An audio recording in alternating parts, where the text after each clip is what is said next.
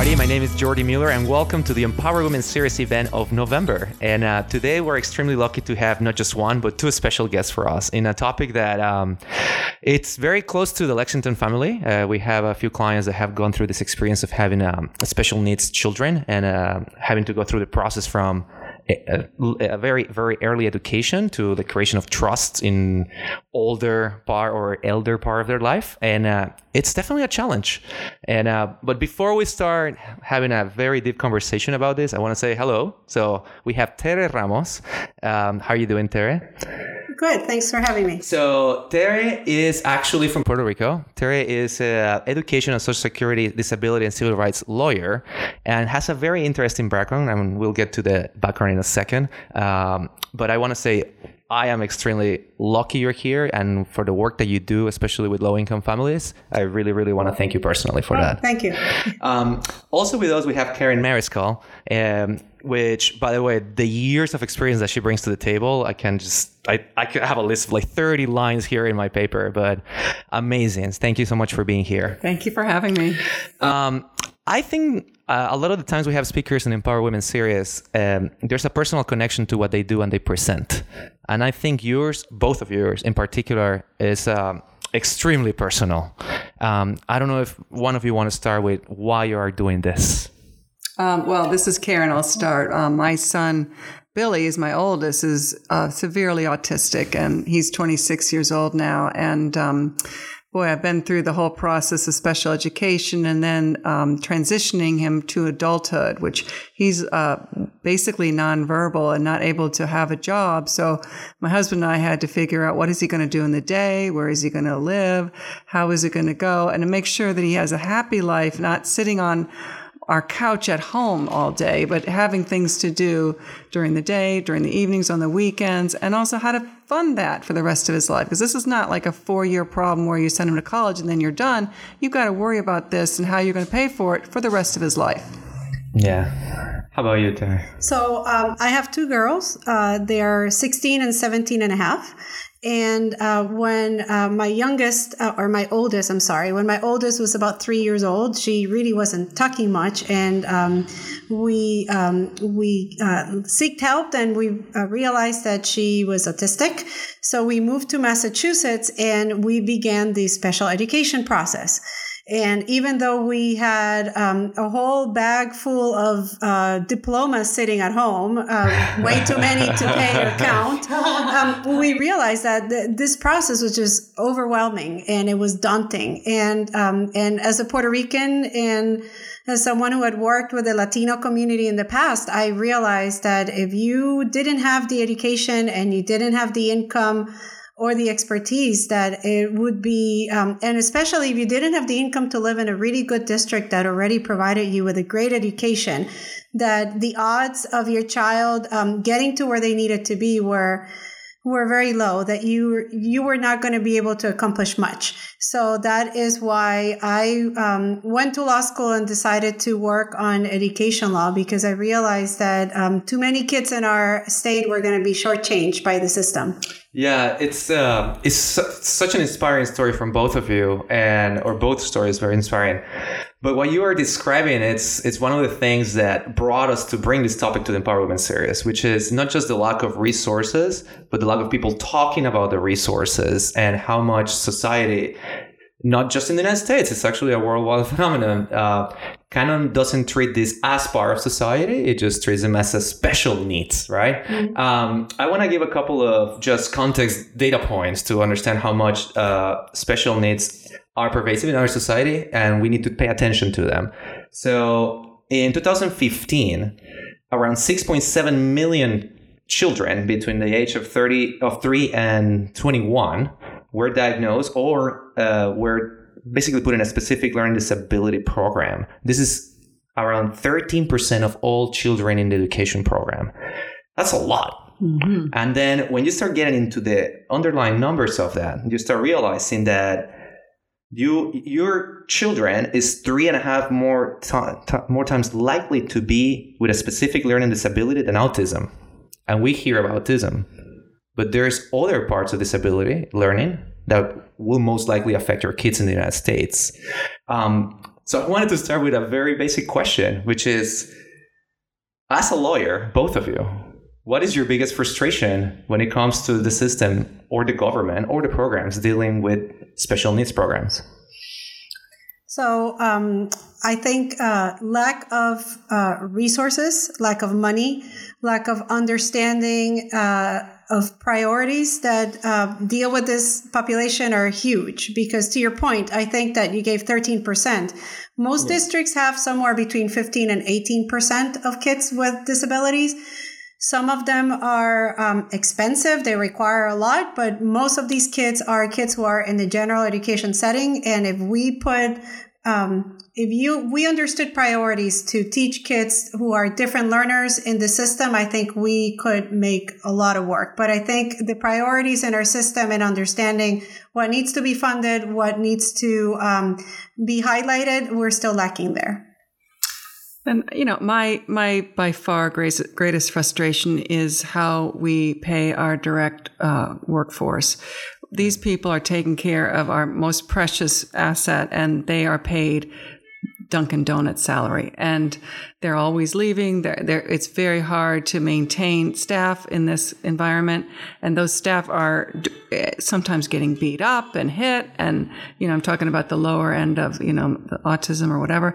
And uh, I just think it's a crime that we we don't uh, prioritize that kind of work, and all the way up. You have to pay your direct care better and then all the way up to your supervisors and all uh, because this is this is precious stuff this is god's work and we should we should um, acknowledge it as such I do have to uh, give a distinction that Terry focuses more on, I would say, the younger side of this transition or this journey, and Karen more on the like kind of after graduation of 18 years old. I would say, what are the biggest differences you you see uh, when it comes to programs and society actually classifying these two populations?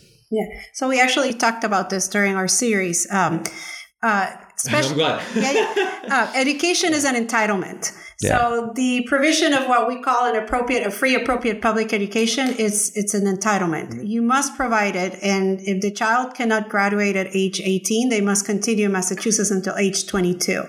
But then it gets to Karen, and she can get into um, into more details. Once you hit age 22, that entitlement goes away. It's more based on funding. It's based on uh, availability. It's lists and weights, and it's a it's a much more complicated system. And there's no requirement that it be provided at a certain level of quality, and that's a huge problem. Okay, so what you're referring is basically as long as the checkbooks of being provided is checked, that that happens in some institutions, but because that's the law. But in reality, there's no quality basic standards. Well, sometimes you don't even have to provide it. Basically, oh. if the money is there, if you say, I'll give you an example. Texas has a wait list for adult services of three hundred thousand people. And that is because that is if the, all the money they have is to fund 50,000 people and you're the 50,001 on the list, you're not going to get funded.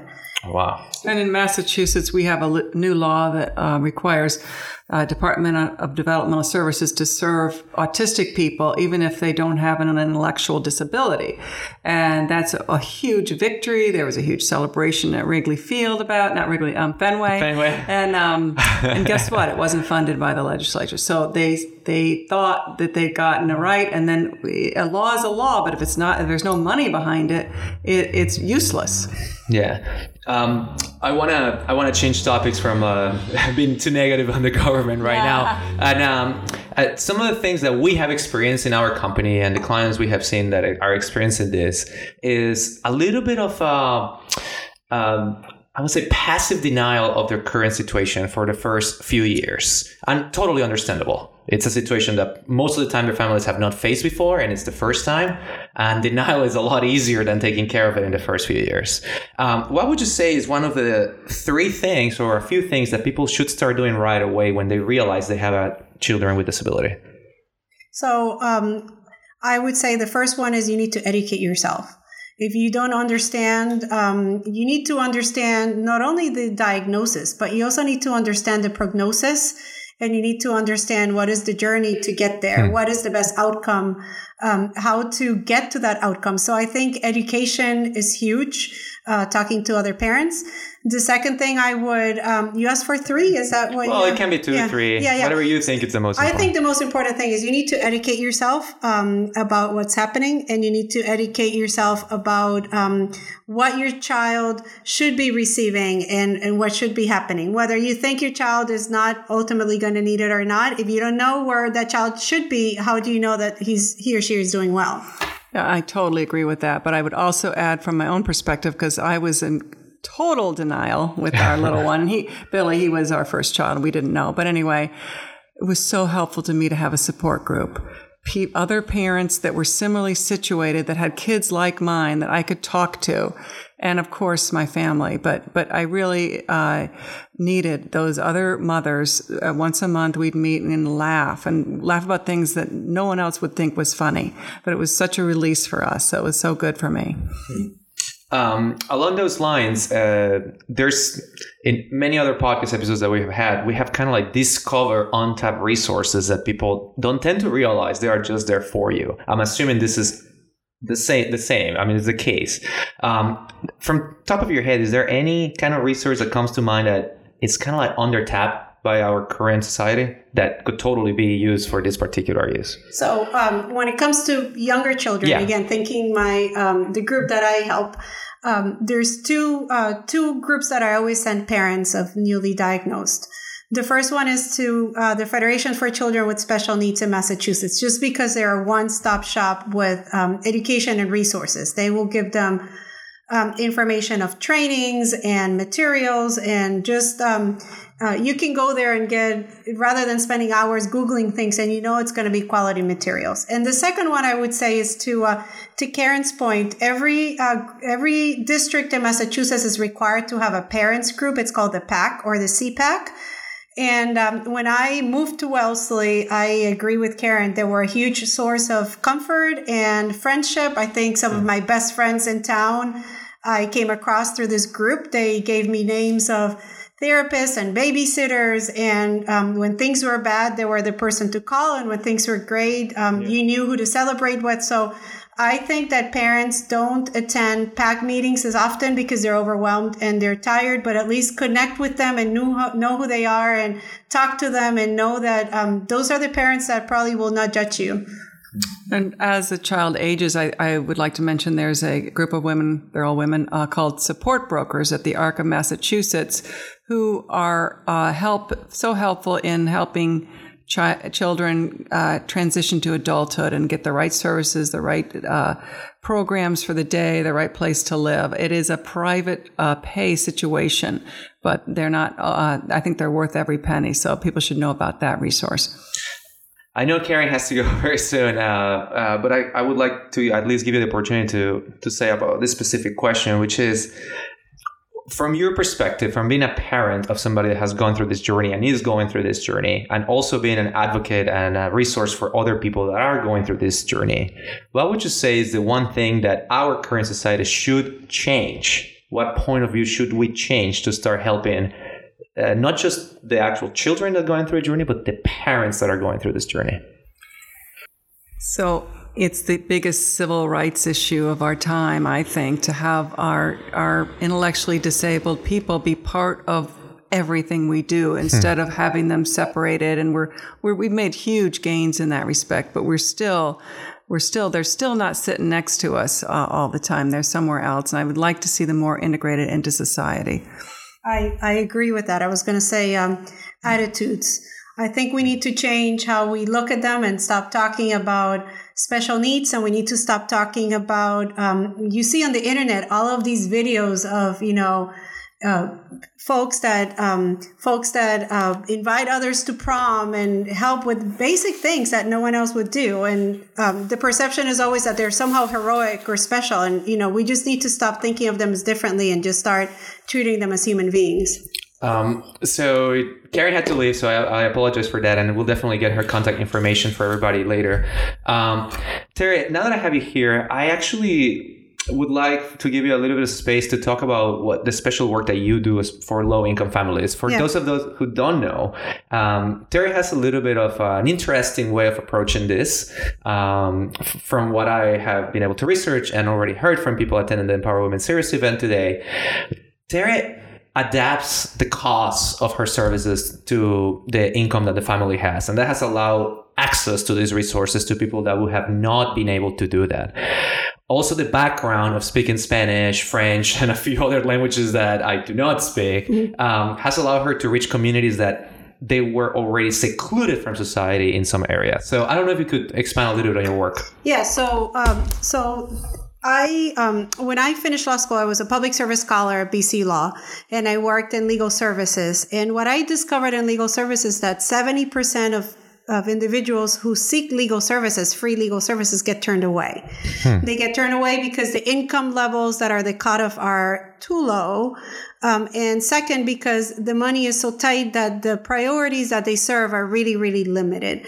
Um, but then the number of individuals that have the market price for a lawyer, which in Massachusetts ranges approximately from 300 350 400 dollars an hour is really um, beyond what most middle class or lower families can afford. I mean it's not even an issue to low income families. It's an issue to middle income families. So we decided to find um, to start a firm that would focus on the donut hole.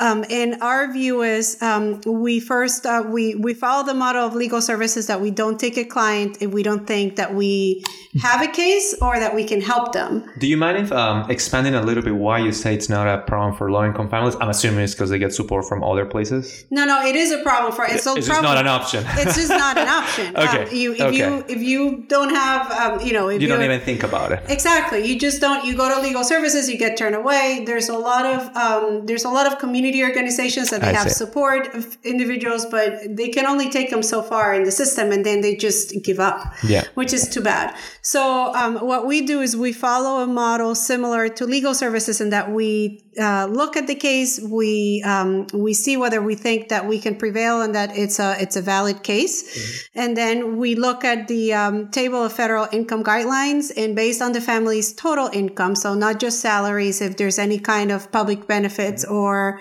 um, child support, we determine the number in the family and the um, and the total income, and we look at it through the table. And if the family is under 400 percent of federal poverty uh, lines, which is $108,000 for a family of four, then we tear down the price. So, um, so basically, and we have a good spread. The reality is that not everybody who comes from an office is expect, expecting to have uh, almost free services. Um, we do have a lot of middle class families that have an nest egg that you know they have jobs, but the idea of again of having to spend ten thousand dollars just to make sure that their child or twenty thousand, depending whether they have to go to hearing or not, it's just it's just not an option. It's overwhelming. Exactly. So our view is um, we can still provide the service that private attorneys provide. We just don't. We've made a commitment to know that um, our salaries and our costs will be kept low in order to provide a greater good. So we're kind of a hybrid between the legal services and um, the traditional law firm, with the idea that we try to keep our heart in the um, in the legal service world, but um, try to um, use a different way to get at it because the reality of, of grants and public funding right now it's that it's really tight Yeah. So, so on the heart of, of nonprofits. Exactly. That's exactly how you operate. yes Well, um, I cannot thank you enough for your time today. It's been amazing. Uh, I know you have to go as well. Yes. Um, but what we're gonna do is we're gonna put the information of both you and Karen in our podcast and the website uh, for everybody, everybody that wants to go reach them. They can do it through that. Um, and to close, anything you want to say to the families going through this journey right now? yeah i want to say that um, you know this is not a sprint. It's overwhelming at the beginning but things get better.